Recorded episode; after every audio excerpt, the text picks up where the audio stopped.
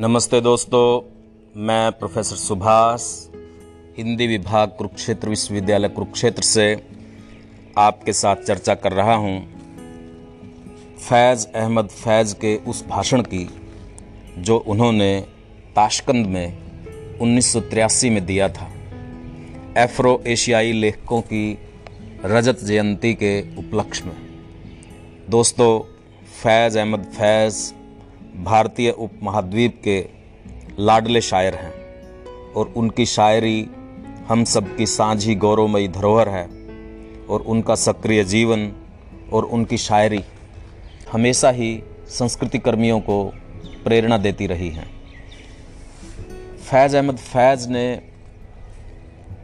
उन्नीस सौ तिरासी में ये भाषण दिया इस भाषण के माध्यम से हमें तत्कालीन विश्व राजनीति के बारे में और साहित्यकारों की चिंताओं के बारे में स्पष्ट तौर पे पता चलता है। आज जब हम पीछे मुड़कर देखते हैं तो ये बात हमें समझ में आएगी कि 1990 के बाद जब से दुनिया एक ध्रुवीय हुई है विश्व की राजनीति बदली है तो किस तरह का माहौल बदला है? लेखकों की उसमें क्या हैसियत बची है? और किस तरह की विचार चर्चाएँ करने की ज़रूरत है? तो प्रस्तुत है दोस्तों, फैज़ अहमद फैज़ का ये भाषण। एफ्रो एशियाई लेखकों से दो बातें। हमारा इस बात में दृढ़ विश्वास है कि साहित्य बहुत गहराई से मानवीय नियति के साथ जुड़ा हुआ है, कि स्वतंत्रता और राष्ट्रीय सार्वभौमिकता के बिना साहित्य का विकास संभव नहीं है कि उपनिवेशवाद और नस्लवाद का समूल नाश साहित्य की सृजनात्मकता के संपूर्ण विकास के लिए बेहद ज़रूरी है। एफ्रो एशियाई लेखकों की पहली कॉन्फ्रेंस के समापन पर जारी अंतिम घोषणा पत्र के ये कुछ शुरुआती शब्द हैं। ये उन्नीस सौ अट्ठावन का वर्ष था और लगभग इन्हीं दिनों हम अनेक भव्यताओं से घिरे इस ताशकंद में इकट्ठा हुए थे। धूप खुशगवार थी, फलों के पकने का मौसम था, फ़सलें खलिहानों में आ चुकी थी और जाती हुई गर्मियों में गुनगुनापन बाकी था।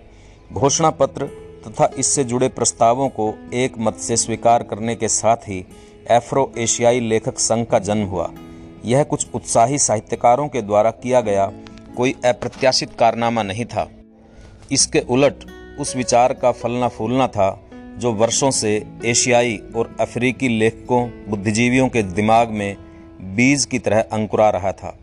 चौंतीस देशों से हम 200 लोग इस मौके पर यहाँ इकट्ठे हुए थे। यह हमारे उस सपने का पूरा होना था, जिसे हमने औपनिवेशिक गुलामी की लंबी काली रात में देखा था।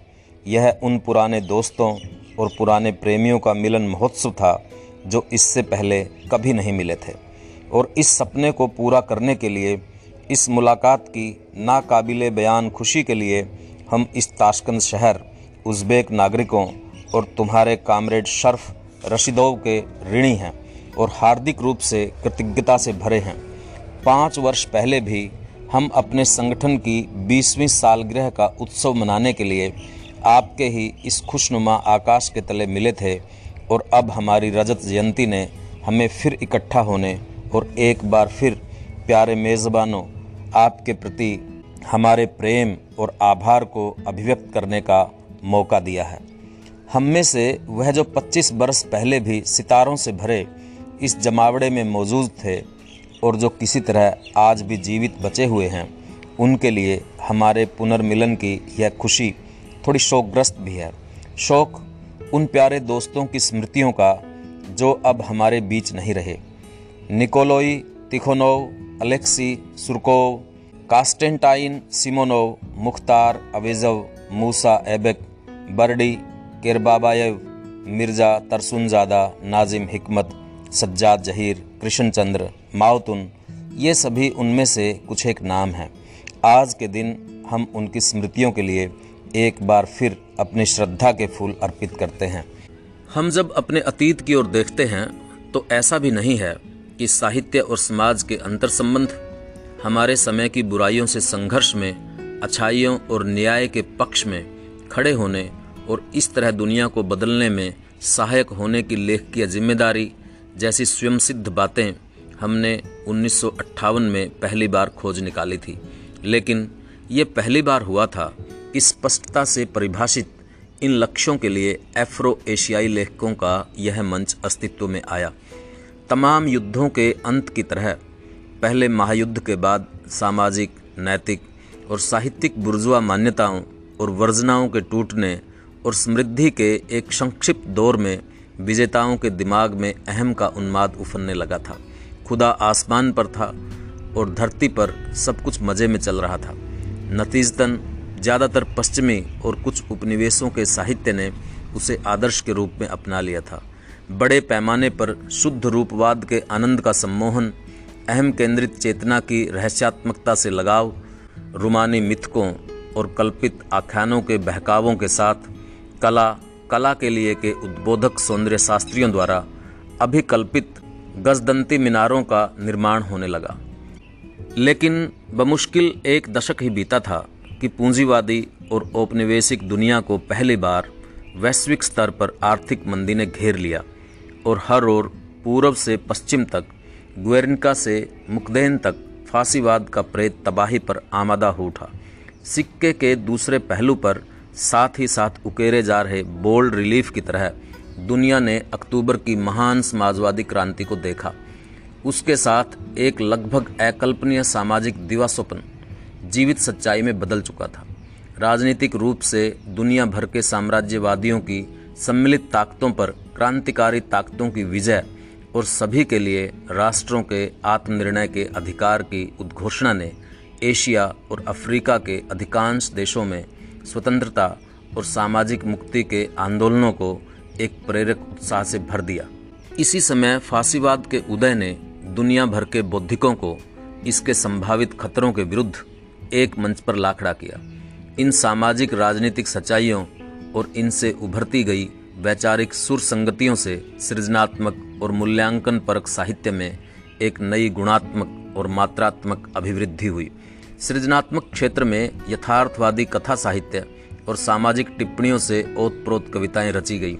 गद्य, पद्य तथा नाट्य साहित्य में अनेक उल्लेखनीय नाम सोवियत संघ, यूरोप, अमेरिका तथा दूसरी दुनिया के कई मुल्कों से हमारे सामने आए। एक लंबी और उत्तेजक बहस के बाद मूल्यांकन के क्षेत्र में साहित्यिक आलोचना को राजनीति, नीतिशास्त्र और साहित्य की गैर साहित्यिक रचना धर्मिता को अपने सामाजिक और ऐतिहासिक मूल से जोड़ा और चारण, भाट लोक गायक किस्सा गो पुजारी, जादूगर, ओझा जैसे तमाम लोगों की आदिम भूमिका की पड़ताल न सिर्फ़ शब्दों के कारीगर की तरह, बल्कि जीवन और उसके श्रृंगार की प्रक्रिया में सामाजिक हिस्सेदारों की तरह की। और फिर विशाल मीनारों का ध्वंस प्रारंभ हुआ और भारतीय प्रगतिशील लेखकों के महान आंदोलन की तरह गंभीर राजनीतिक चेतना और प्रगतिशीलता की ओर उन्मुख अनेक साहित्यिक आंदोलन खड़े हुए। इन आंदोलनों ने अपनी मूल अंतर्वस्तु और रूपरेखा दो निर्णायक तत्वों से प्राप्त की। पहली तो वह राजनीतिक है, जो इन्हें सोवियत समाजवादी क्रांति से मिली और दूसरे मार्क्सवादी विचारों से मिला विचारधारात्मक दिशा निर्देश यह दौर दूसरे महायुद्ध की भयावह छाया में पला बढ़ा। इस पर बहुत ज़ोर देने की ज़रूरत नहीं है। सिर्फ़ एक इशारा ही काफ़ी होगा कि इसी भयानक समय में प्रतिरोध के साहित्य की मशाल उठाई गई और प्रतिबद्ध साहित्य के स्पष्ट मानदंड भी निर्धारित होते चले गए। अब हम ज़रा अपने निकट अतीत को देखें। युद्ध के बाद का हमारा समय, विराट अंतर्विरोधों से ग्रस्त हमारा युग, विजयोल्लास और त्रासदियों से भरा युग उत्सवों से भरा और हृदय विदारक युग, बड़े सपनों और उनसे बड़ी कुंठाओं का जमाना। तीसरी दुनिया की जनता के लिए, एशियाई, अफ्रीकी और लातिनी अमेरिकी लोगों के लिए कम से कम इनकी एक बड़ी आबादी के लिए किसी को तत्काल ही चार्ल्स डिकेंस के शब्द याद आ जाएँगे। वह बेहतरीन वक्त था, वह बदतरीन वक्त था। अपने दो दो विश्व युद्धों से थके हुए साम्राज्यवाद का कमज़ोर पड़ते जाना, राष्ट्रीय स्वतंत्रता और सामाजिक मुक्ति के आंदोलनों का उदय और उनकी सफलताएँ। सभी कुछ एक ऐसी साहसिक नई दुनिया का वादा कर रहे थे, जहाँ हमें स्वतंत्रता, शांति और न्याय उपलब्ध हो सकता था। परंतु हमारी बदकस्मती से ऐसा नहीं हुआ। अंतर्राष्ट्रीय स्तर पर युद्ध में बंदूकों के खामोश होने से पहले हिरोशिमा और नागासाकी की कत्लो गारत और विनाश के लिए मानवीय युद्धों के इतिहास में सर्वाधिक मार्क युक्ति के विकराल प्रदर्शन के लिए चुन लिया गया। आणविक हथियारों के जिन्न को बंद बोतल से आज़ाद करते हुए अमेरिका ने समाजवादी खेमों को भी ऐसा ही करने के लिए आमंत्रण दे दिया। उस दिन से आज तक हमारी दुनिया की समूची सतह पर विनाश के डरावने साय की एक मोमी परत चढ़ी है और आज जितने खतरनाक तरीके से हमारे सामने झूल रही है, उतनी पहले कभी न थी। दूसरे, इसी घटना को अभी कुछ ही दिन बीते थे कि अमेरिका ने कोरियाई जन के खिलाफ हथियारबंद हमले की शुरुआत की। जैसा कि कुछ लोगों ने हिसाब लगाया है, युद्ध की समाप्ति के बाद से हर चौदह महीनों में एक बार अमेरिकन एजेंसियों ने एशिया, अफ्रीका और लातीनी अमेरिका में उन सरकारों को उखाड़ फेंकने, नष्ट करने या अस्थिर करने की कोशिशें की हैं, जो साम्राज्यवाद के उपनिवेशवादी इरादों की कठपुतली बनने से इनकार करती हैं और अपने मुल्कों के भीतर अप्रासंगिक हो चुकी प्रतिक्रियावादी सामाजिक व्यवस्था को बदलना चाहती हैं।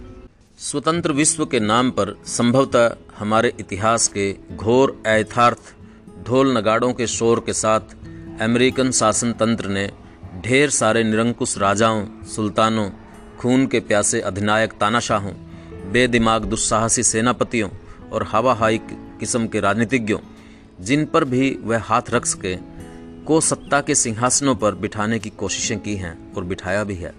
ये कार्रवाई वियतनाम से बड़ी बदनामी के बाद हुई अमेरिकी विदाई के साथ कुछ वक्त के लिए रुक सी गई थी। फिर रोनाल्ड रीगन के ज़माने से हम अमेरिकनों और उनके नस्लवादी साथियों को यहाँ वहाँ भोंकते शिकारी कुत्तों की तरह इन तीन महाद्वीपों में बिखरे बारूद के ढेरों के आसपास देख रहे हैं। तीसरे जहाँ पुराने साम्राज्यवादी मालिकों का गिरोह, अपने कब्जे में रहे उपनिवेशों के संसाधनों का दोहन कर रहा था, वहाँ उनकी जगह अंतर्राष्ट्रीय एकाधिकार पूंजी के वित्तीय माफिया और नव उपनिवेशवाद के संरक्षकों ने ले ली है। अपने साम्राज्यवादी पूर्वजों की तरह, तीसरी दुनिया के मुल्कों में उद्योग व्यापार का उनके लिए एक ही मतलब होता है, अमीर का और अमीर होते चले जाना और गरीब का और गरीब होते होते मर जाना। पुराने ज़माने के शाइलाक की तरह, वह तीसरी दुनिया की सरकारों के तमाम यथास्थितिवादी खर्चों के लिए अपने अनुदान और ऋण के उदार प्रस्तावों के साथ हर वक्त तैयार नज़र आते हैं। बस उन्हें उनके हिस्से का गोश्त गिरवी रखना है।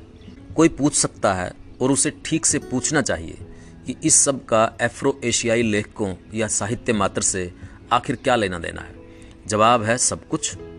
सबसे पहले तो एक लेखक के तौर पर, एक नागरिक के तौर पर और मनुष्य होने के नाते वह संयुक्त राज्य अमेरिका द्वारा मानवीय अस्तित्व के सामने आणविक हथियारों के ज़रिए लगातार खड़ी की जा रही भीषण चुनौती को न तो अनदेखा कर सकता है और न ही निष्क्रिय होकर बैठा रह सकता है। दूसरे, तीसरी दुनिया के अनेक देशों में एक लेखक, एक नागरिक के तौर पर उसने पाया है कि राष्ट्रीय स्वाधीनता आंदोलनों और राजनीतिक स्वतंत्रता के इस दौर में उसकी और उसके लोगों की मुक्ति नहीं हुई है। विदेशी शोषकों के आधिपत्य की समाप्ति के बाद दरअसल उसे और भी अधिक निर्दय और निरंकुश एक घरेलू निज़ाम मिला है। बतौर एक नागरिक उसकी ईमानदारी और बतौर एक लेखक उसकी निष्ठा बार बार अग्नि परीक्षा से गुजर कर चूर चूर हुई जाती है। अब और ज़्यादा क्या कहा जाए? दुनिया के कुछ हिस्सों में नस्लवादी शासकों द्वारा राजनीतिक स्वतंत्रता का मूलभूत अधिकार भी नहीं दिया जा रहा है और अभी भी गाँवों कस्बों के गली मोहल्लों में स्वाधीनता सेनानियों का खून बहे चला जा रहा है। फिलिस्तीन में इसराइलियों द्वारा हथियाए गए अरब इलाकों में दक्षिणी अफ्रीका और नाबीबिया में यही हालात हैं। तीसरी बात है कि तीसरी दुनिया में जारी राजनीतिक दुर्भिसंधियों और आर्थिक संसाधनों की लूट के साथ ही एक ऐसा सोचा समझा विनाशक संहार जारी है, जो तीसरी दुनिया के सांस्कृतिक मूल्यों को नष्ट करने के बाद उसकी पारंपरिक पहचान को भी समाप्त कर देगा। यह स्वाभाविक ही था कि इन घृणित योजनाओं को चुनौती दी जाती। इसलिए युद्धोत्तर काल में कई प्रगतिशील आंदोलनों का जन्म हुआ। इनमें विश्व शांति और आपसी समझदारी को बढ़ाने के लिए, अंतर्राष्ट्रीय एकता के लिए, स्त्री के अधिकारों के लिए मजदूर संगठनों के लिए आंदोलन चल रहे हैं। और अब यह एफ्रो एशियाई लेखकों का आंदोलन है।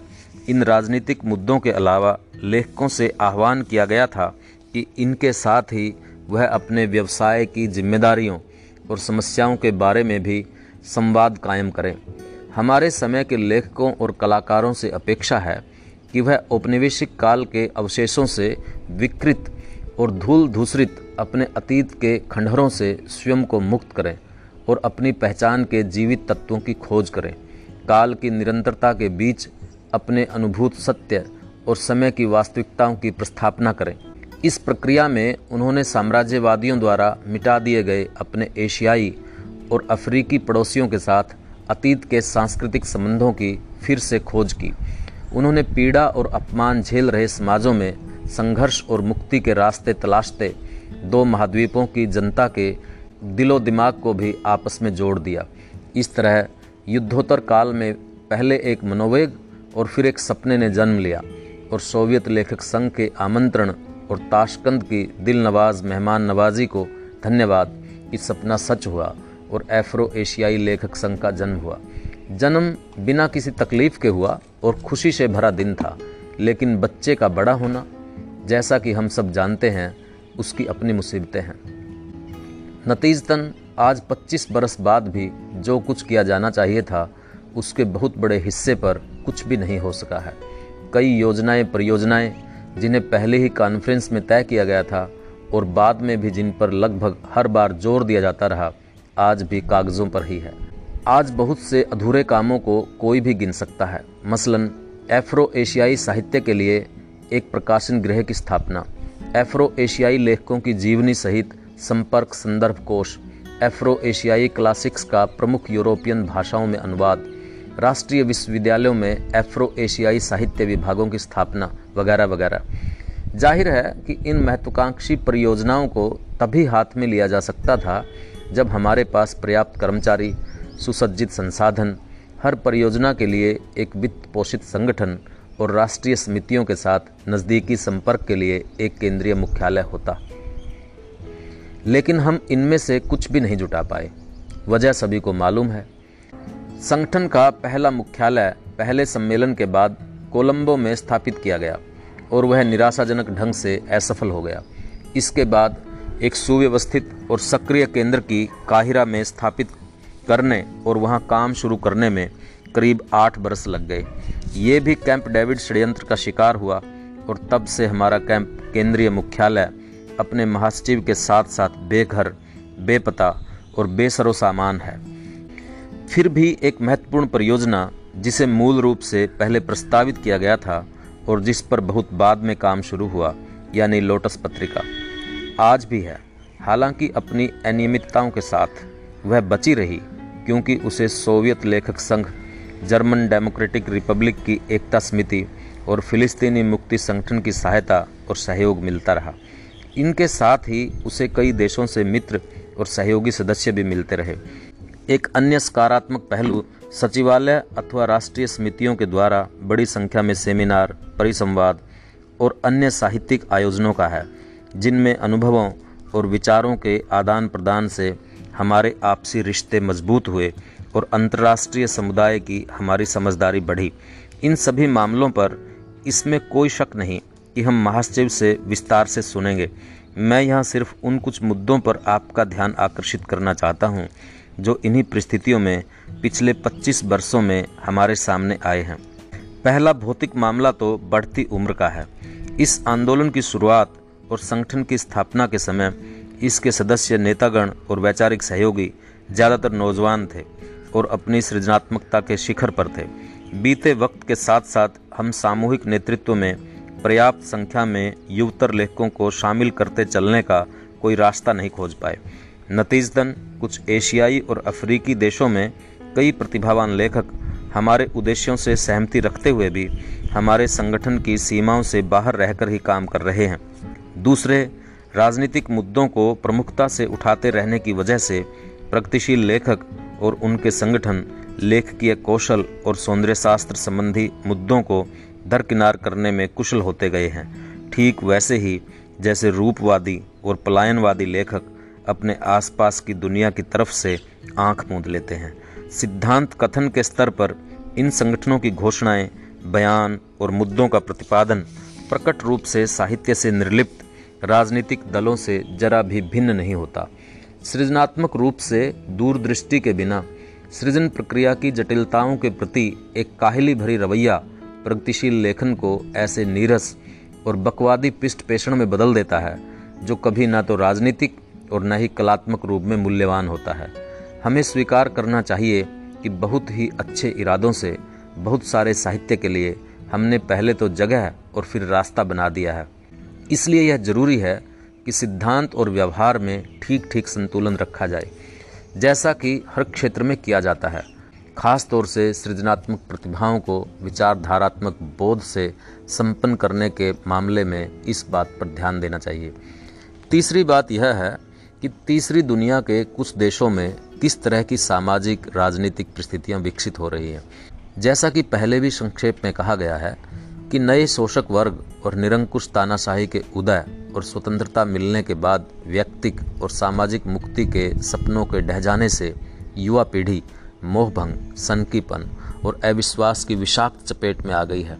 नतीजतन बहुत से युवा लेखक पश्चिमी विचारकों द्वारा प्रतिपादित किए जा रहे जीवित यथार्थ से साहित्य का रिश्ता तोड़ने, उसके मानवीयकरण और शैक्षणिक पक्ष को अस्वीकार करने और लेखक के तमाम सामाजिक जिम्मेदारियों से मुक्त होने जैसे प्रतिक्रियावादी विचारों और सिद्धांतों के प्रति आकर्षित हो रहे हैं। इन वैचारिक मठों और गढ़ों से रूपवाद, संरचनावाद, अभिव्यक्तिवाद और अब लेखक की व्यक्तिगत स्वतंत्रता, जैसे ऊपर से अत्यंत आकर्षक लगने वाले नारे की लगातार वकालत की जा रही है। इसका ज़ाहिर उद्देश्य लेखक को अपनी सामाजिक, राजनीतिक विचारधारात्मक प्रतिबद्धता से दूर करना है। इस सारे विभ्रम को विचारपूर्ण तरीकों से हटाने की ज़रूरत है। और अंत में एफ्रो एशियाई लेखकों के सामने अपने लोगों के बजाय पश्चिमी पाठकों के लिए लिखने पर ढेरों भौतिक लालच बाहें फैलाकर स्वागत कर रहे हैं। जिस एफ्रो एशियाई लेखक की रचनाएँ किसी भी यूरोपियन भाषा में प्रकाशित हो जाती हैं, वह रातों रात विश्व ख्याति का हकदार बन जाता है। दूसरी तरफ़ उसका वह साथी है, जिसकी रचनाएँ दस दस एफ्रो एशियाई भाषाओं में अनुदित हो रही हैं, और वह ऐसी किसी ख्याति का दावा भी नहीं कर सकता। इस विषम स्थिति का भी कोई ना कोई हल निकालना चाहिए। अब अपने आंदोलन और अपने संगठन की ओर वापस लौटते हुए सभी कुछ कहे सुने जाने के बावजूद हमारी एक अत्यंत महत्वपूर्ण उपलब्धि से कोई इनकार नहीं कर सकता। वह उपलब्धि यह है कि एफ्रो एशियाई लेखक संगठन आज भी चल रहा है और न सिर्फ़ चल रहा है, बल्कि इसने अपने जन्म से ही घोषित उद्देश्यों और इरादों को न तो छोड़ा है, न मुँह मोड़ा है। इसलिए मुझे अपनी ताशकंद की पहली कॉन्फ्रेंस में जारी घोषणा पत्र की अंतिम पंक्तियों से वक्तव्य समाप्त करने की इजाज़त दीजिए। हम दुनिया भर के सभी लेखकों का आह्वान करते हैं कि आप तमाम मानवीय बुराइयों के खिलाफ अपनी आवाज़ बुलंद करें। उन बुराइयों के खिलाफ जिसका शिकार हमारी समाज और हमारे लोग हैं। हम आपसे उपनिवेशवाद, नस्लवाद और शोषण की बुराइयों के खिलाफ आग्रह करते हैं इसके साथ ही सत्य, सौंदर्य और स्वतंत्रता की अपनी खोज नवजीवन से जुड़े ऐसे साहित्य की रचना जो न्याय और तर्क की सर्वोपरि स्थापना के संघर्ष में सहायक हो, उसके जारी रखें। दोस्तों, ये था फैज़ अहमद फैज़ का भाषण, जो उन्होंने उन्नीस सौ तिरासी में दिया था एफ्रो एशियाई लेखकों की कॉन्फ्रेंस में रजत जयंती के अवसर पर। फैज़ अहमद फैज़ ने एफ्रो एशियाई लेखकों के संगठन के विकास और उसकी परिस्थितियों पे ज़िक्र करते हुए पूरी अंतर्राष्ट्रीय राजनीति और लेखकों के दायित्व की ओर संकेत किया है। न सिर्फ़ उसकी ओर संकेत किया है, बल्कि उसमें आ रहे जो उतार चढ़ाव हैं, उनकी ओर भी इशारा किया है और इस बात पे विश्वास जताया है और इसकी तरफ़ संकेत किया है कि लेखकों को निरंतर अपने आसपास घटित हो रही राजनीतिक प्रक्रियाओं, सामाजिक यथार्थ उसके साथ जुड़ कर के किस तरह से अपने साहित्य को जीवंत बनाए रखना चाहिए। उम्मीद है दोस्तों, आपको ये भाषण पसंद आया होगा। आप इसे आगे बढ़ाइए। मिलते हैं किसी और भाषण के साथ। तब तक के लिए धन्यवाद।